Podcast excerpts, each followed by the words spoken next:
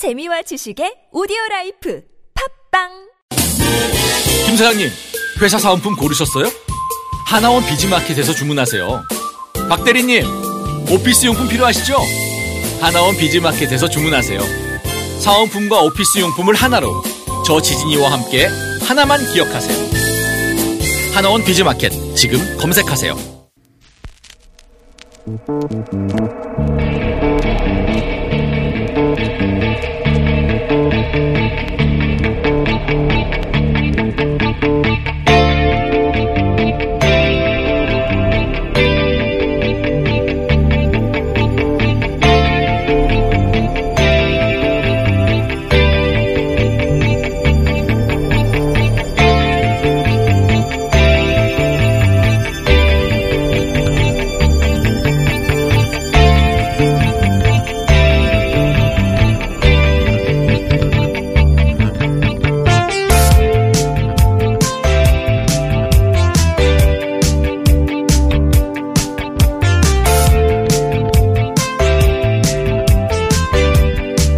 안녕하세요. 김호준입니다. 지난주 화요일 미 상하원에서 동시에 한미일 공조 결의안이 발의됐습니다. 강제징용 배상 판결 이후 악화된 한일 관계에 대한 우려를 담은 거라고 하죠. 그런데 우리 정부가 이 시점에 일본과의 관계 개선을 위해 이런 결의안 발의를 물밑에서 작업했을 가능성이 있는가? 없죠. 그럴 이유도 없고 그런 커넥션도 없습니다. 그러나 일본에는 둘다 있습니다. 동북아 지형을 근본적으로 바꿀 냉전 체제 해체. 이 대지각 변동의 시기에 남북, 미중과는 다르게 일본은 소외되고 있죠. 일본의 이해를 반영하고 관철시킬 길이 없는 겁니다. 또한 전쟁 가능한 국가를 위한 평화헌법 개정 올해 그 과업을 이루겠다고 벼르는 아베 정부는 전범 국가로서의 일본 이미지를 소환하는 강제징용 판결을 그냥 두고 볼 수가 없겠죠. 그래서 이 결의안이 나온 것이다. 한국은 시끄럽게 굴지 말고 일본과 잘 지내라는 거죠. 일본의 이해가 잘 반영될 수 있도록. 그래서 요미우리 신문은 이 결의안을 두고 한일 관계에 대해 미 의회는 한국의 태도를 우려하고 있다고 보도합니다. 실제 이 결의안 발의를 주도한 아시아 태평양 소위의 브래드 셔먼 위원장 별명이 스시맨입니다. 일본 친일본 성향 때문에 자유한국당 대표단이 미 의회를 다녀와서 미국이 한국도로 일본과 사이좋게 지내라고 하더라 전하는 것은 그러니까 정확하게 일본의 이익에 복무하는 겁니다. 그건 일본 정치인이 할 일이다. 김원준 생각이었습니다.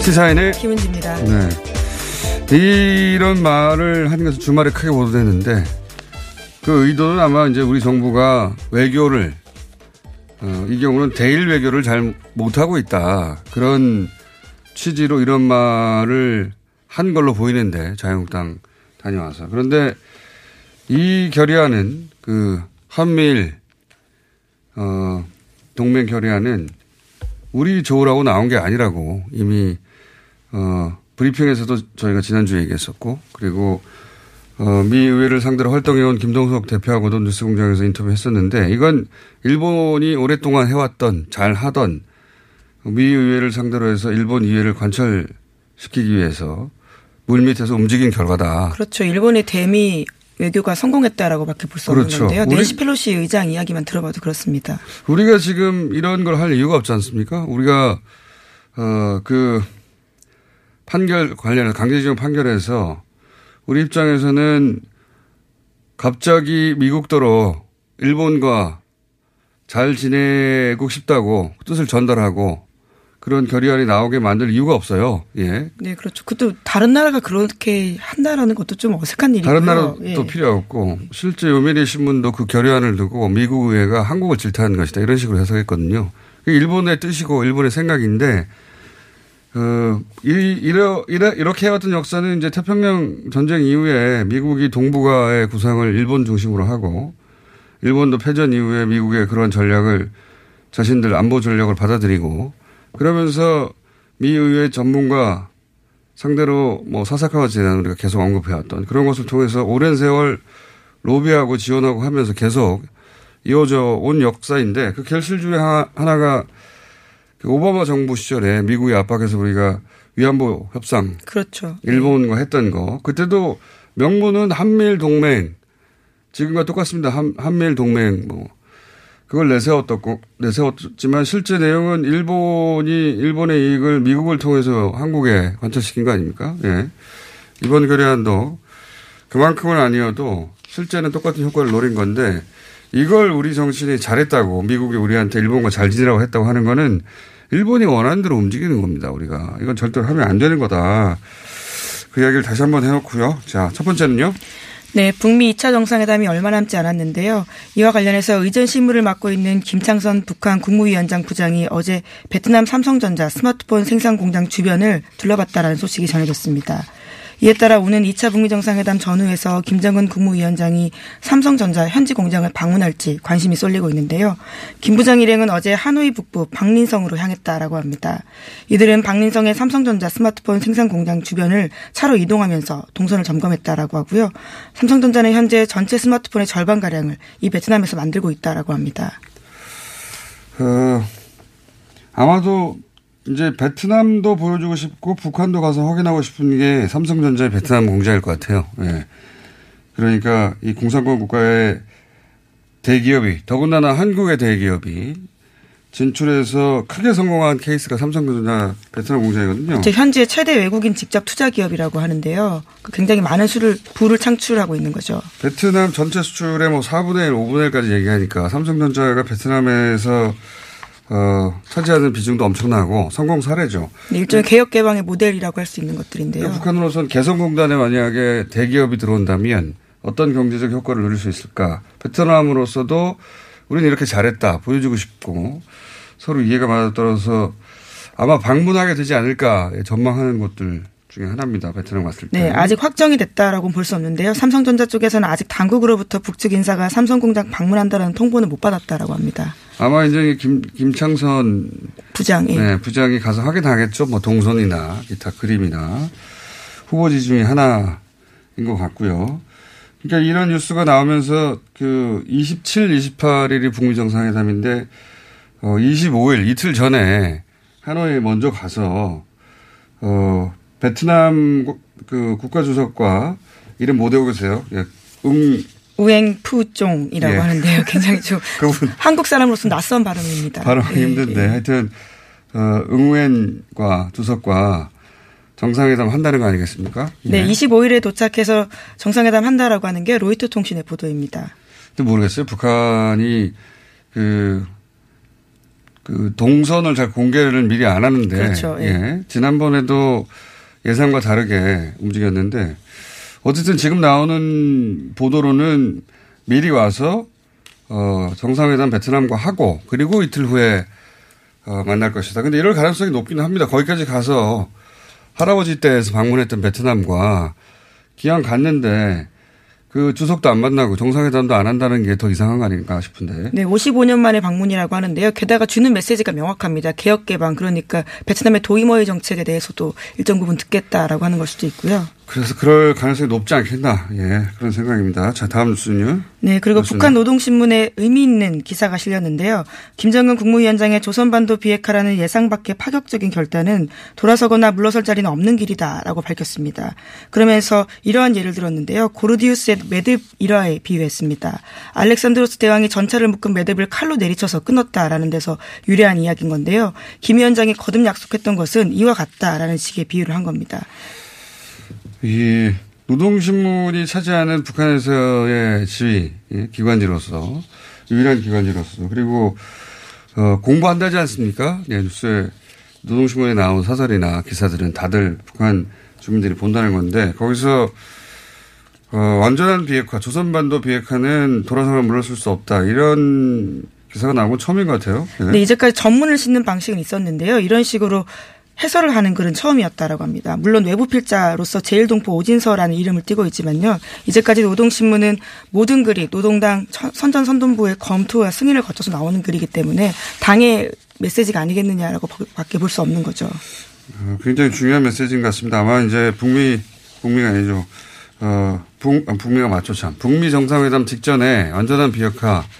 이게 이제 핵을 어느 순간 어, 정말로 북한이 포기하게 될 때 미리 북한 주민한테 어, 받을 어떤 충격이나 예, 반감을 상쇄시키기 위해서 이제 이런 작업을 하는 것처럼 보여지고 그러니까 굉장히 중요한 거죠. 네, 돌아서거나 물러설 수 없다라는 메시지인 건데요. 북한 주민들에게 더 공유하고 있는 겁니다. 예, 의지가 보이는 거고 그리고 어 폼페이오로부터 네, 제재 완화와 관련된 의미 있는 메시지가 나왔습니다. 어, 이 이제 문장 구성이 중요해요. 보니까 뭐라고 하냐면 제재를 완화하는 대가로 좋은 결과를 얻는 게 미국의 완전한 목표다. 이렇게 얘기했거든요. 보통은 북한이 거꾸로 말을 하거든요. 북한이 뭘 하면 제재 완화까지 할 수도 있다. 제재 완화를 언급하더라도 근데 이제 제재 완화를 하는 대가로 좋은 결과를 얻는 게 미국의 목표라고 했으니까 어 미국이 먼저, 예. 그렇죠. 미국이 제재 완화를 하겠다는 생각이 있고 그 카드를 꺼내서 북한으로부터 어, 좋은 결과를 얻어내는 게 목표라고 한 만큼 제재 완화가 머릿속에 분명히 있는 것 같습니다. 네, 네. 굉장히 유연해진 입장을 보인 게 아닌가라는 생각이 들 수밖에 없는 의미 있는 메시지입니다. 자, 다음 순요. 예, 트럼프 대통령도 관련해서 이야기를 계속하고 있는데요. 또 재미있는 뉴스가 하나가 있습니다. 북미 정상회담 관련해서 기자회견을 하면서 이번에 노벨 평화상에 아베 신조 총리가 자신을 추천했다라는 이야기를 했는데요. 북한과 대화의 문을 연 공로로 그렇게 했다라는 겁니다. 아베 총리가 노르웨이 노벨위원회에다가 자신의 노벨 평화상 수상자로 추천하는 편지를 보냈고 자신에게도 그 아름다운 편지에 사본을 보냈다라고 밝혔는데요. 미국에서는 트럼프 대통령이 지난해 트럼프 대통령이 노벨 평화상 받아야 한다라고 말했던 문재인 대통령을 아베 총리로 착각했을 가능성까지도 제기됐습니다. 이거는 얼마나 미국 언론들이 트럼프 대통령을 무시하고 싶은지 깎아내리고 싶은지를 드러내는 기사죠. 이게 어, 편지까지 있는데 착각했을 리가 있습니까? 그러니까 이제 트럼프 대통령이 그만큼 예, 오락가락 하는 인물이라고 말하고 싶은 미국 언론의 속내가 드러나는 기사죠 이게. 네, 그렇죠. 문, 물론 문재인 대통령이 지난해 트위터에다가요 이런 내용을 쓴 바가 있습니다. 하지만 편지는 분명히 아니었었거든요. 어, 이 기사가 미국의 언론 어디서 나왔습니까? 워싱턴 포스트에서요 그러니까요. 이런 보도를 네. 했습니다. 그, 그 정도로 예, 미국 주로 언론이 트럼프 대통령 싫어한다는 저 우리 대통령은 그걸 헷갈릴 정도야라고. 그렇죠. 문재인 대통령과 아베 총리도 구분 못하는 사람이라는 네. 식의 이야기인 건데요. 그러니까 북미 협상도 제대로 되겠냐라는 뉘앙스까지도 풍기고 음. 있다라고. 이 정도로 싫어합니다. 예. 이게 말이 됩니까, 근데? 네, 워싱턴 포스트라 아무리 워싱턴 포스트고 뉴욕 타임즈를 하더라도 미국의 가장 유력 언론인들입니다. 예. 이런 식으로 보도를 한다는 게 어, 사실관계나 객관적인 정황까지도 트럼프 대통령과 연, 연결되면 다 왜곡시키는 그런 위험을 갖고 있는 거예요. 이, 그, 그런 미국 언론들의 예, 물론 그런 추정을 했던 건데요. 이와 관련해서는 일본에서 당장 반박 기사가 나왔습니다. 그렇겠죠. 예. 예. 일본 정부가 그렇게 한 게 맞다라는 건데요. 비공식적으로 미국 정부로부터 그런 요청을 받아서 작년 가을쯤에 아베 신조 총리가 노벨상 관계자에게 트럼프 대통령을 평화상 후보로 추천했다라는 사실을 밝혔습니다. 더 웃긴 것은 미국 정부로부터 초청을 받아서 어, 어쨌든 그런 일이 있었습니다. 자, 다음 수는요? 네, 국내 뉴스, 국내 뉴스 전해드리겠는데요. 나경원 자유한국당 원내대표가 청와대가 자격 요건 미달을 이유로 임명하지 않고 재추천을 요구했던 자유한국당 목세 5.18 진상조사위원회 조사위원 2명을 변경하지 않겠다라고 밝혔습니다. 음. 그러니까 자유한국당이 여기서 벗어나지 못하네요. 사실은, 어, 단호하게, 단호하게 결정만 하면 이 국면에서 바로 벗어날 수 있는데 억울한가 봅니다. 예. 자. 네, 그러면서 이렇게까지 이야기했는데요. 당 일부 의원들의 잘못된 발언에 대해서는 송구하게 생각하지만 이를 정치적으로 이용하는 것은 심한 유감을 표시한다라면서요. 자격 요건에 분명히 부합하는 위원들을 추천했다라고 주장하고 있습니다. 정치적으로 5.18을 이용한 것이 바로 자유한국당 몇몇 의원의 발언이었기 때문에 어, 여기서 사실은 딱 끊어야 되는데 못 끊고 있습니다. 계속 이어지고 있어요. 자, 오늘 인터뷰가 연속으로 있어서 하나 정도 더 네, 그럼 이 뉴스 전해드리겠는데요. 국내 첫 영리병원인 제주 녹지국제병원 관련된 소식은 뉴스공장에서 여러 차례 전해드린 바가 있는데요. 제주특별자치도를 상대로 녹지병원이 내국인 진료 제한을 풀어달라라는 행정소송을 냈습니다. 제주도는 지난해 말 중국 자본이 투자된 제주국제병원에 대해서 내국인 진료는 금지하고 외국인으로 한정한다라는 조건으로 개원을 허가했는데요. 병원 쪽에서 이게 부당하다라면서 법적 대응에 나선 겁니다. 이런 우려는 이 뉴스가 전해진 초기에도 계속 전했었죠. 이게 아마도 소송 갈 것이고 소송하면 이길 가능성도 있는데 이런 얘기를 했었는데 이 이야기는 저희가 바로 인터뷰를 준비했기 때문에 예 인터뷰에서 자세히 나누기로 이야기 나누기로 했습니다. 오늘 여기까지 하겠습니다. 시사인의 김은지였습니다. 감사합니다.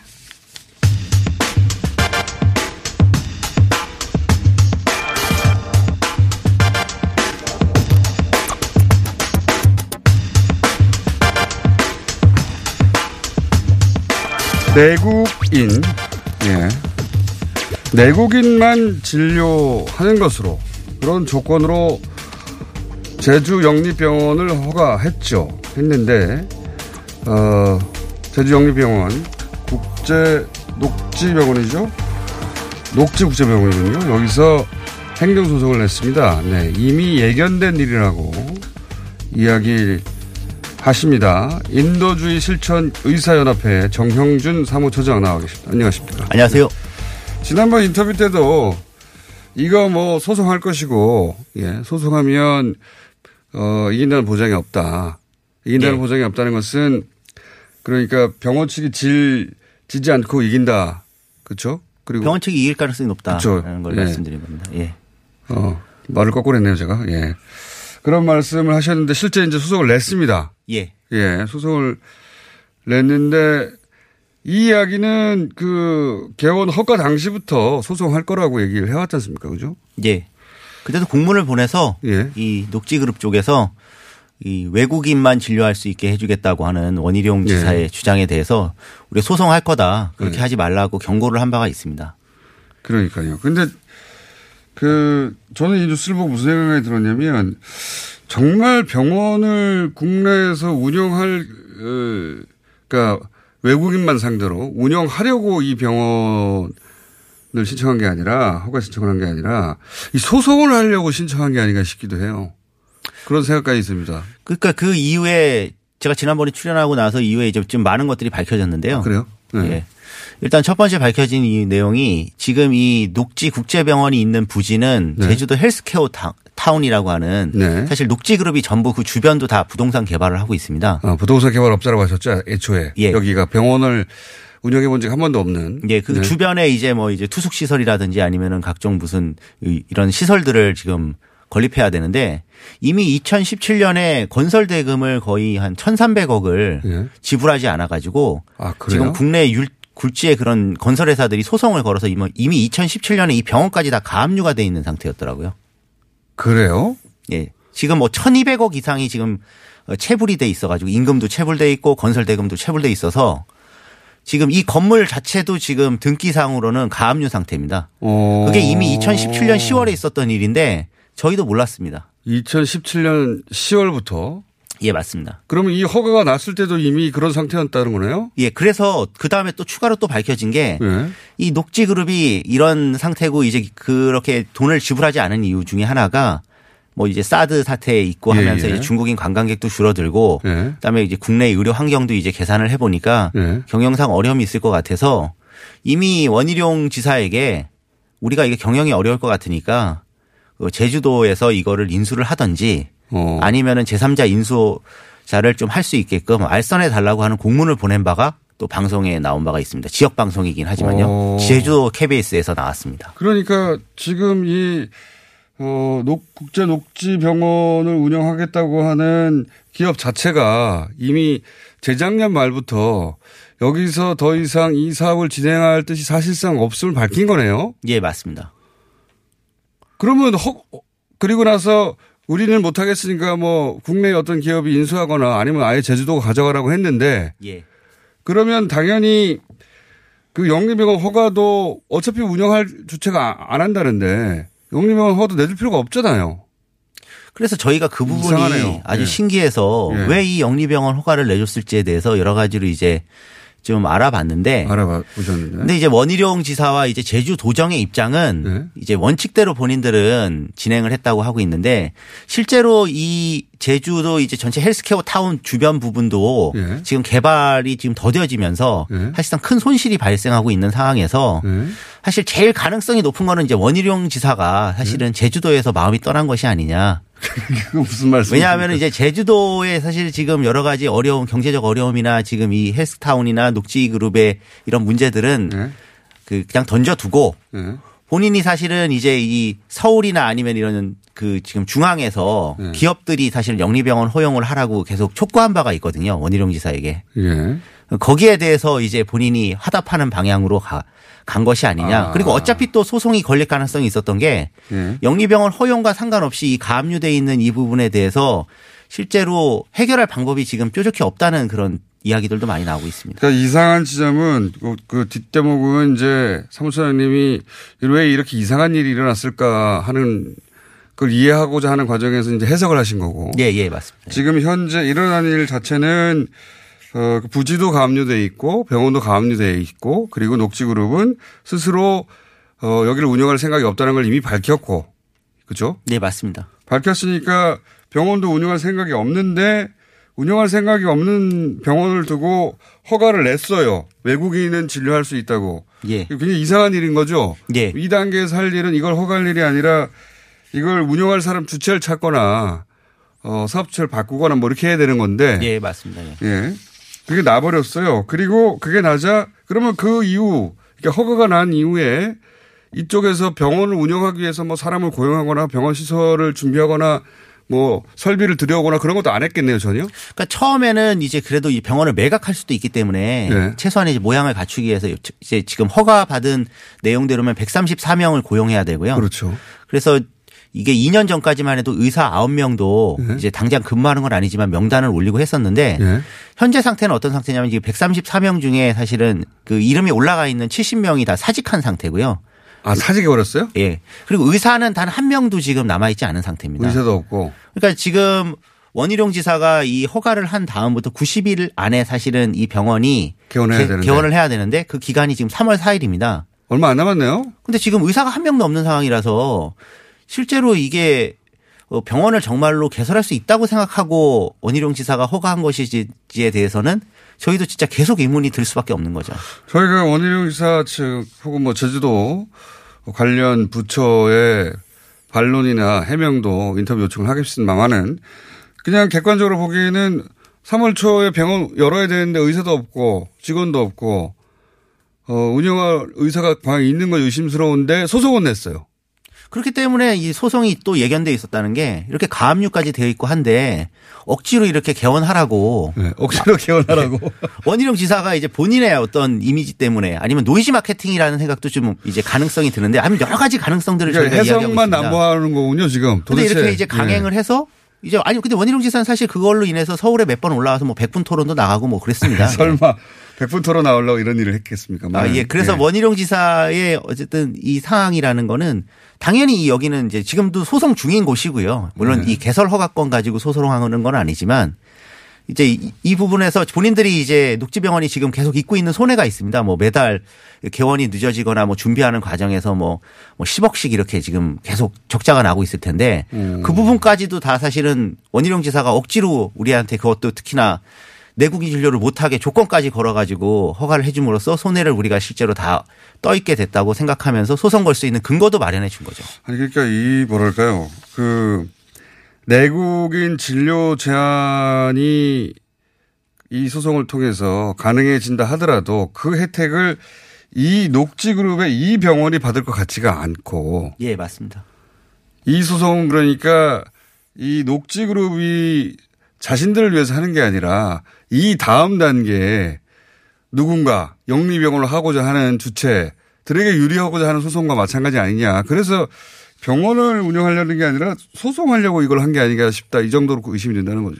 예, 그리고 뭐 녹지그룹 자체가 사실은 뭐 국내 다른 병원들이 앞으로 이제 뭐 영리병원을 한다든지 아니 다른 예. 기업이 하는 것들을 허용해 주기 위해서 지금 소송하는 건 아니겠지만은 네. 이미 이전에도 말씀드렸지만은 이제 내국인 진료를 금지하게 되면 당연히 소송이 들어올 거고 이 소송에서 이길 가능성이 매우 높기 때문에 네. 실제로 이 이후에는 이제 이런 부분이 이제 법리적으로 한번 이제 입증이 된 다음엔 네.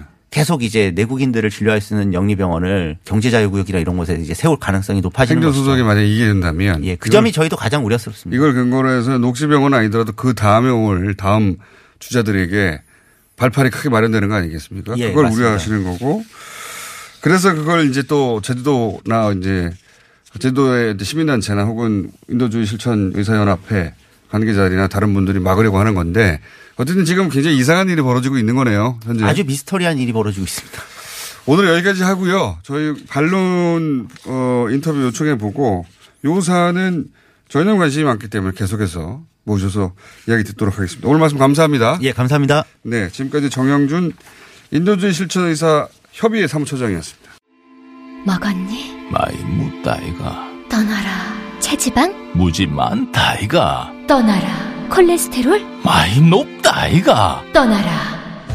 일석삼조 다이어트 미궁 떠날 땐 체지방? 핫! 콜레스테롤? 핫! 핫! 먹은 만큼 싸주마. 새끈하게 비워주마. 핫! 핫! 핫! 체지방 콜레스테롤 완전 분해 완전 배출 일석삼조 다이어트 미궁 떠날 땐 다이어트? 문제는 배출이야 일석삼조 다이어트 미궁 떠날 땐 잠을 충분히 자도 피곤한 분, 운동 시작부터 힘들고 지치는 분, 일상의 활력이 필요한 분, 이런 분들을 위해 활력 충전 코어업을 추천합니다. 코어업은 활력 충전에 필요한 9가지 기능성 원료에 신개념 단백질과 아미노산을 더해 차원이 다른 활력을 선사합니다. 박지희와 제시카가 추천하는 활력 충전 코어업. 포털에 코어업을 검색해보세요. 코어업 2 플러스 1 이벤트 참여하세요.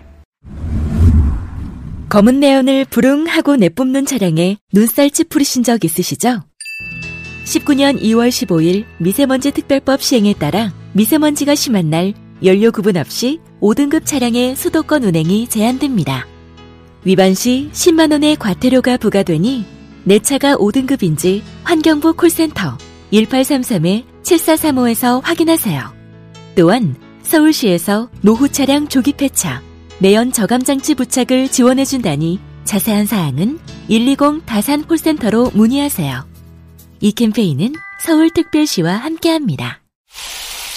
아, 시원하다. 오빠, 나 오빠 로션 줘. 안 돼. 저번에도 쓰고 가져갔잖아. 오빠 거 엄청 좋던데? 얼굴이 환해지는 게 남자 화장품이 왜 이렇게 좋아? 갈색병 원료, 명품 비피다가 고함량으로 들어가 있다네. 오빠 이거 바르고 얼굴 엄청 환해졌잖아. 아, 그게 다 로션 덕분이었구나. 빨리 내놔, 나 좀 쓰게. 바르는 순간 살아나는 환한 얼굴. 여자가 탐내는 남자 로션, 헤이브로 맨즈 브라운 올인원 로션. 지금 포털에 헤이브로 검색하세요.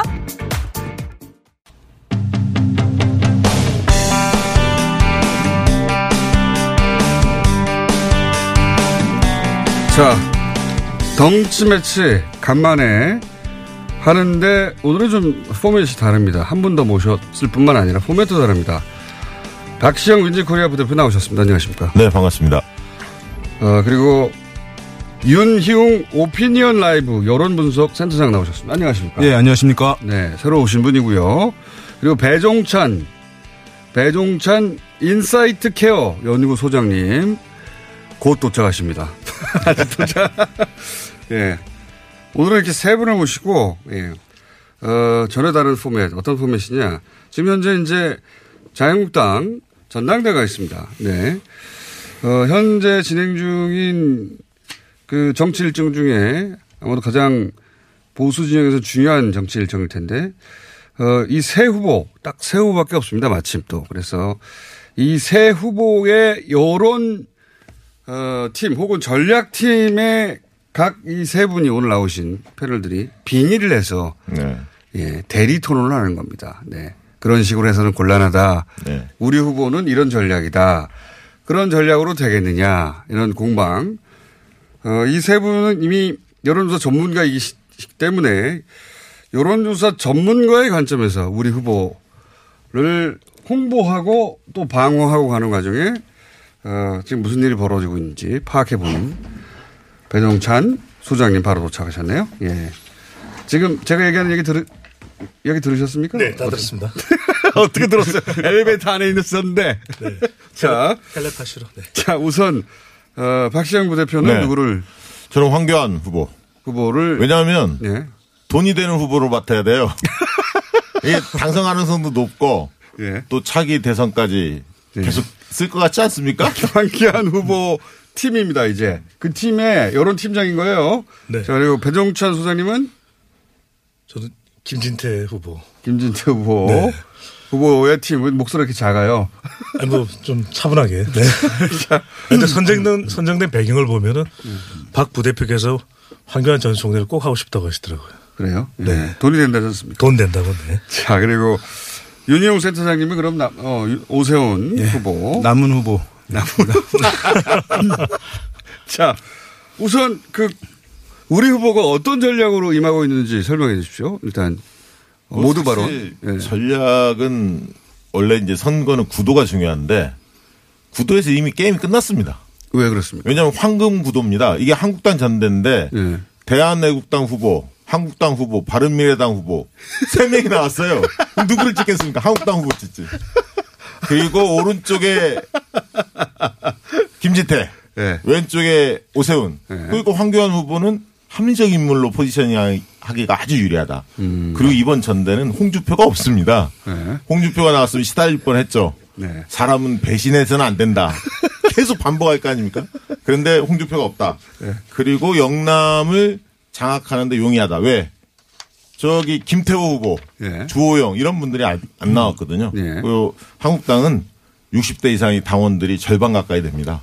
음. 그리고 영남이 50%를 차지해요 당원들이. 네. 그래서 이미 게임 끝났다. 게임 끝났다. 초반에 대세론이 중요한데 예. 왜냐하면 내년 공천 총선 앞두고 치러지는 전당대회는 초반 대선이 중요합니다. 그래야 그거 보고 줄 서거든요. 예. 의원들이 줄 다 섰다 이미. 다 섰다. 끝났다. 그리고 구도 설명이 꽉 귀에 쏙 와닿네요. 예. 대한애국당 후보 김진태 후보를 말하는 것 같습니다. 대한애국당 성향, 바른미래당 성향 딱 있는데 누굴 뽑겠냐. 한국당 당원이 한국당 후보 뽑아야죠. 자, 자신만만한 황교안 팀의 이야기였습니다. 자, 어, 그러면 대한애국당으로 지목당한 김진태 후보의 전략은 어떻게 됩니까? 대한애국당의 조원진 대표가 상당히 서운해할 것 같은데. 예. 내가 있는데 웬 대한애국당 후보가 전당대회 나왔다. 목소리 자신감 없으시죠? 자신감 있습니다. 네. 김진태 후보 팀에서는요? 그죠 뭐 닭보결. 닭보결이요? 네. 닭치고 공격도 아니고 네. 닭치고 정치도 아니고 닭치고 보수 결집. 닭보결? 네. 일단 이번 전당대회에서는 물론 뭐 당 대표가 되는 것도 중요하겠지만 본인의 세력화. 안 된다는 얘기를 미리 아니, 되는 것도 아니, 아니. 중요하겠지만. 물론 뭐 당 대표가 나오겠지만 예. 전당대회를 통해서 뭐 본인의 무게감, 음. 덩치죠. 덩치를 키우는 거죠. 우리 우리 후보는 네. 여기서는 이제 존재감을 키우는 게 목적이다. 네. 그래서 1번이고 그 대표 당선은 목표가 아니에요? 목표죠. 예. 그럼 뭐 어떻게 네. 황교안 총리 쪽을 공략할 겁니까? 뭐 그건 이제 당원들이 결정할 거니까. 어, 전략이 지금 별로 없는데. 또 유세장에서도 예. 보안관 모자를 쓰고 나왔거든요. 보안관. 예, 딱 눈에 눈에 띄지 않습니까? 눈에 띈다. 그러니까 이번 전당대회는 살아있네 아니고 눈에 띄네 이 전략이죠. 네. 눈에 띄는 전략이다.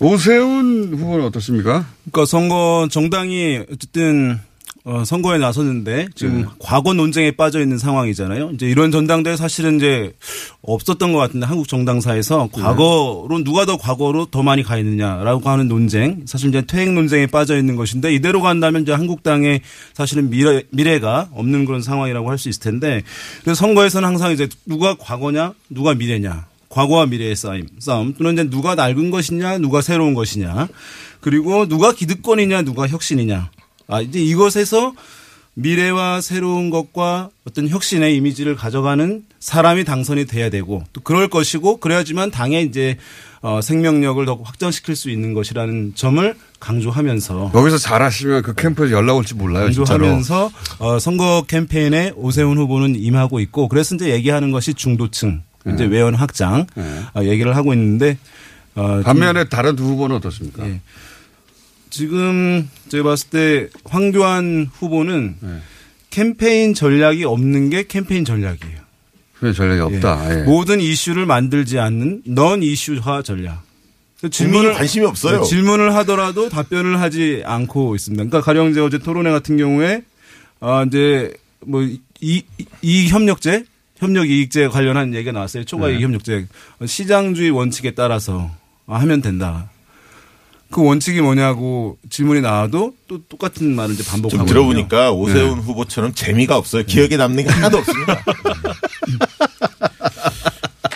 그래서 그나마 당의 미래를 생각하는 유일한 후보는 오세훈 후보다. 아니, 네. 오세훈 후보하고 목소리 톤도 비슷하신 것 같아요. 네. 속도하고. 똑같은데. 토론회 때 이렇게 하시던데. 이렇게 가다가는 3등이에요. 그게 좀 사실 두렵습니다. 사실 두렵습니다. 아니 이제 상대를 공격해 주셔야지 상대를 공격해 주시고. 사실 이제 김진태 후보 지금 네. 선전하고 있어서 일각에서는 아 2등을 김진태 후보가 할지도 모른다라고 하는 네. 얘기까지 이제 있어요. 예, 그걸 그러니까 직접 말하시면 어떡합니까? 예, 그런데 이제 이것이 어, 좀 문제가 있다는 걸 말씀드린 거예요. 네. 김진태 후보한테 뭐냐면 지금 앞에서는 어, 웃고 어떤 신뢰를 챙기는 것처럼 보이긴 하지만 결과적으로 이것은 좋은 것은 아닐 수 있다. 왜냐하면 김진태 후보에게. 지금 이 전당대회에서 당대표 선거는 떨어진다고 2등, 3등을 한다고 해서 최고위원이 되는 게 아니거든요. 그렇죠. 예. 그 그래서 평당원이에요. 사실은 아무리 많은 득표를 해서 2등, 3등을 한다 하더라도 실질적으로 당에서 내년 공천이라든가 본인의 이제 영향력들이 제한적일 수밖에 없다고 보이거든요. 저는 이제 예. 오세훈 후보한테 한마디 하고 네. 싶은데. 지금 빙의하셔야 돼요. 내 후보예요, 내 후보. 예. 비박의 세가 한국당 내 적어도 한 40% 가까이 되지 않습니까? 근데 지금 하는 걸 보면 오세훈 후보는 30% 넘기기도 만만치 않아요. 지금쯤 이런 생각 가질 것 같습니다. 왜 내가 나왔지? 이 대선도 뛰어야 하는데 만약에 30%도 못 얻는다면 대선 가도에 적신호 켜지는 거죠. 그리고 이번 전대는 국민적 관심이 없어졌습니다.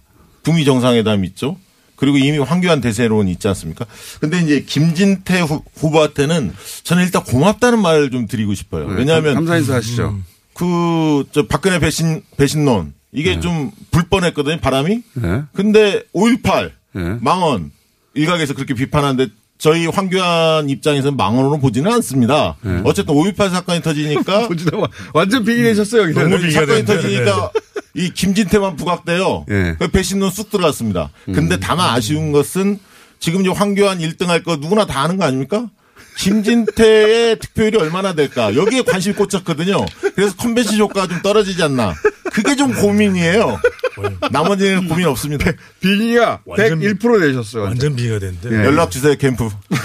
이렇게 완전 빙의가 되셔야 됩니다. 알겠습니다. 그리고 그 가운데 여론 조사팀의 팀장으로서의 전문성이 막 드러나도록. 음. 예.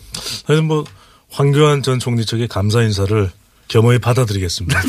네, 그 정도로 지금 어, 부각이 되고 있거든요. 예. 그래서 이 유세장에 가서 또 이 환호를 보십시오. 환호. 예. 김진태, 김진태. 그러니까 이번 한국당 전당대회 싸움이 사실 대선 후보를 뽑는 것도 아니거든요.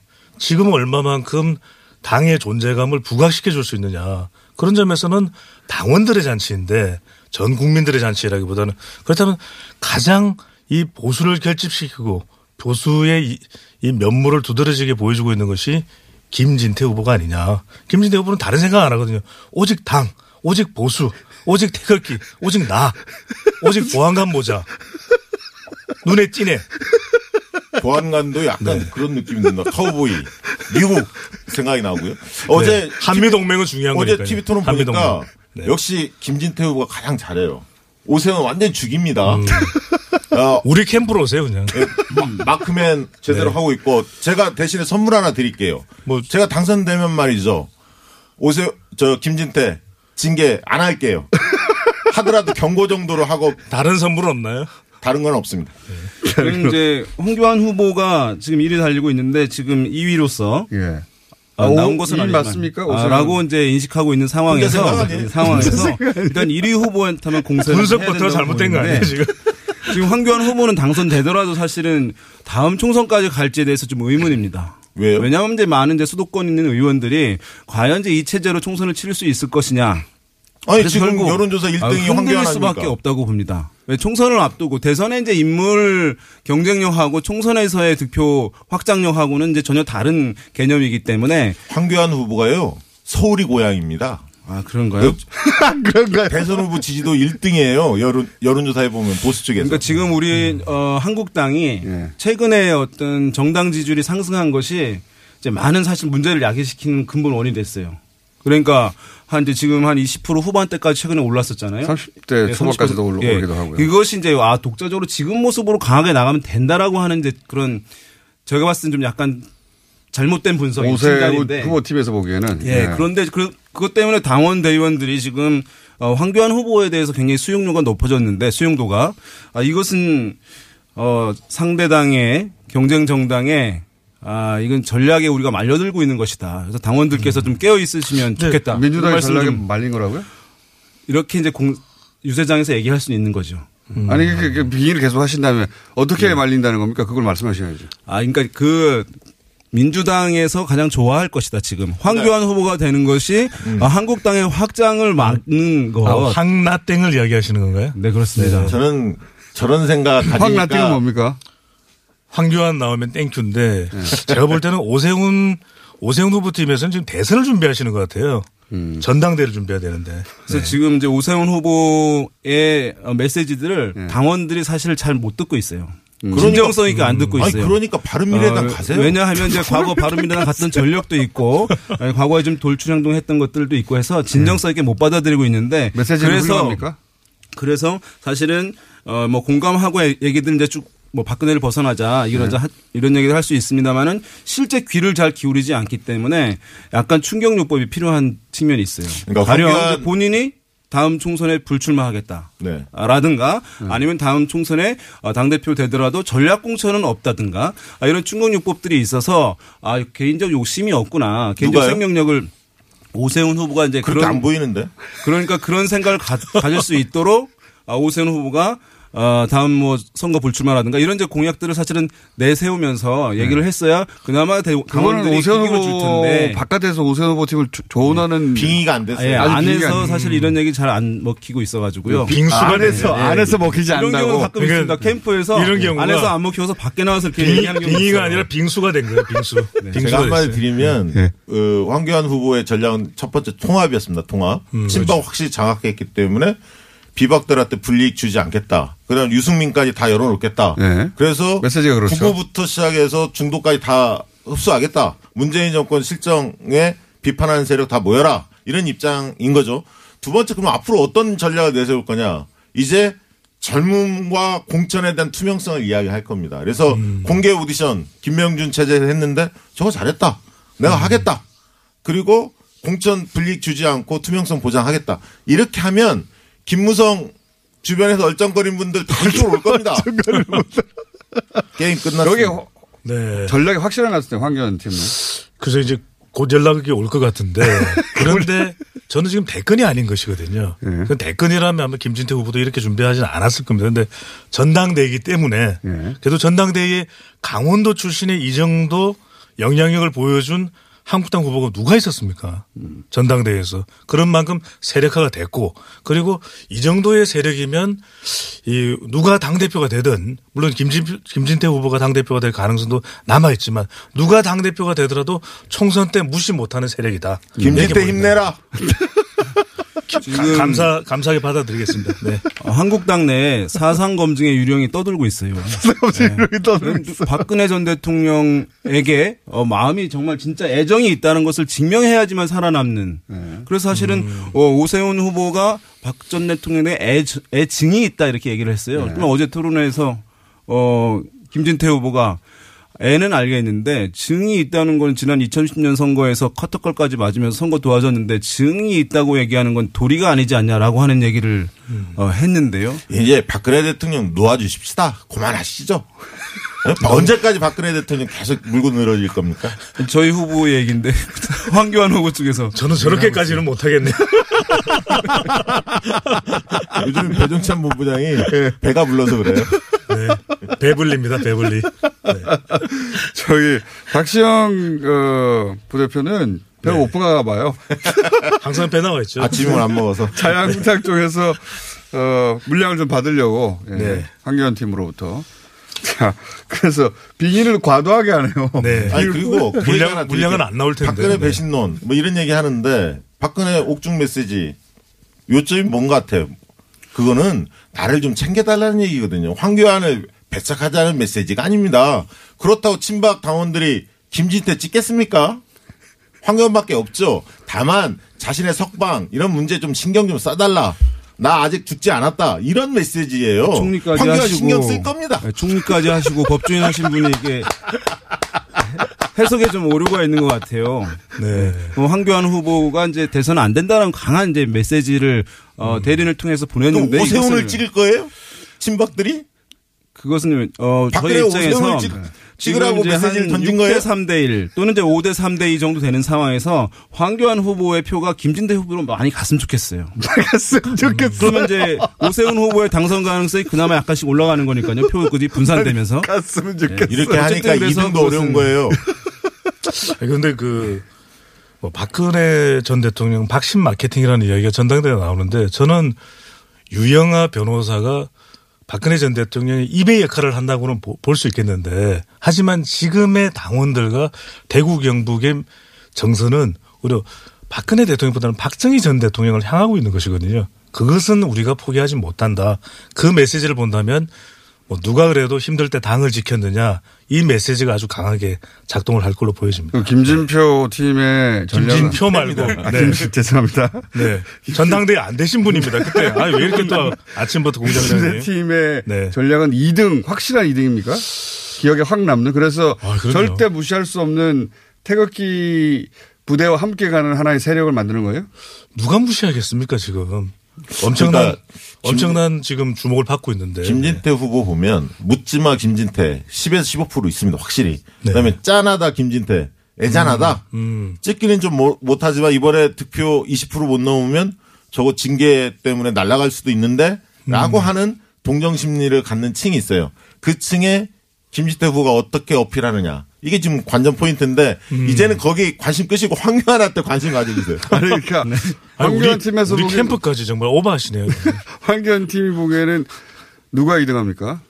지금은 오세훈인데 우리가 좀 표를 좀 나눠줄까 지금 고민 중입니다. 이게 이럴 때 어이가 없다고 하는 거죠. 네, 알겠습니다. 박시정, 배종찬, 윤희용 세 분이었습니다.